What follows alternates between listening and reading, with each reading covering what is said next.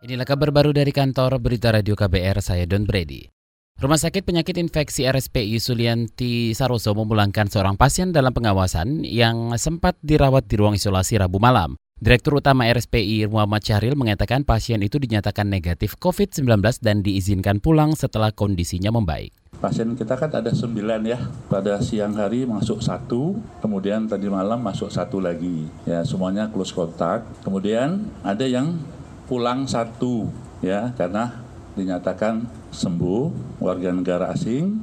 Yang kedua satu tapi pindah ke ruangan. Dia tidak perlu di ruang isolasi lagi. Jadi hari ini berjumlah 9 pasien ya. Tetap yang dua positif kemarin, yang lain hasil laboratoriumnya melalui Kementerian Kesehatan. Direktur Utama RSPI Syahril menyebut saat ini total terdapat 10 pasien yang berada di RSPI Sulianti Saroso. Namun hanya satu orang yang dinyatakan baik sehingga tidak perlu berada di ruang isolasi dan dipindahkan ke ruang perawatan biasa. Sementara itu dua pasien 01 dan 02 dinyatakan positif COVID-19, kondisinya terus membaik, sedangkan tujuh orang yang berstatus pasien dalam pengawasan masih terus dipantau kondisinya. Pemprov DKI Jakarta mengundang 190 pimpinan rumah sakit di ibu kota untuk membahas COVID-19.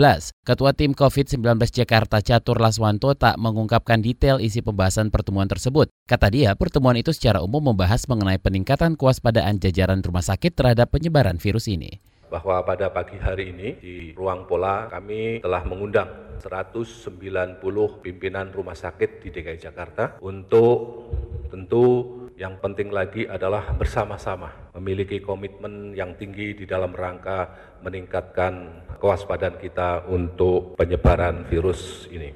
Ketua Tim COVID-19 Jakarta Catur Laswanto menerangkan apa yang dilakukan Tim COVID-19 Jakarta sesuai dengan arahan Gubernur Anies Baswedan. Kata dia, Anies meminta semua jajaran terkait harus berada dalam tingkatan tingkat kewaspadaan tinggi menyikapi virus corona baru ini. Sebelumnya pemerintah merekomendasikan 8 rumah sakit rujukan di Jakarta guna menindaklanjuti pasien yang terindikasi suspek virus corona COVID-19.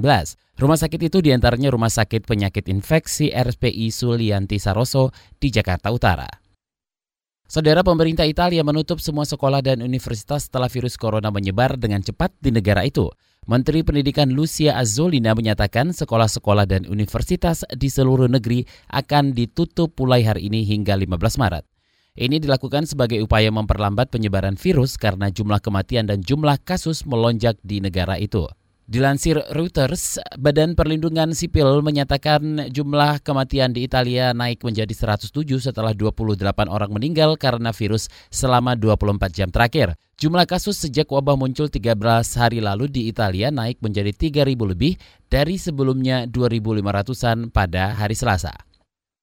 Indeks harga saham gabungan IHSG jatuh jelang siang ini. IHSG hanya bertahan di zona hijau sesaat, lalu turun 17 poin atau 0,31 persen ke 5.632.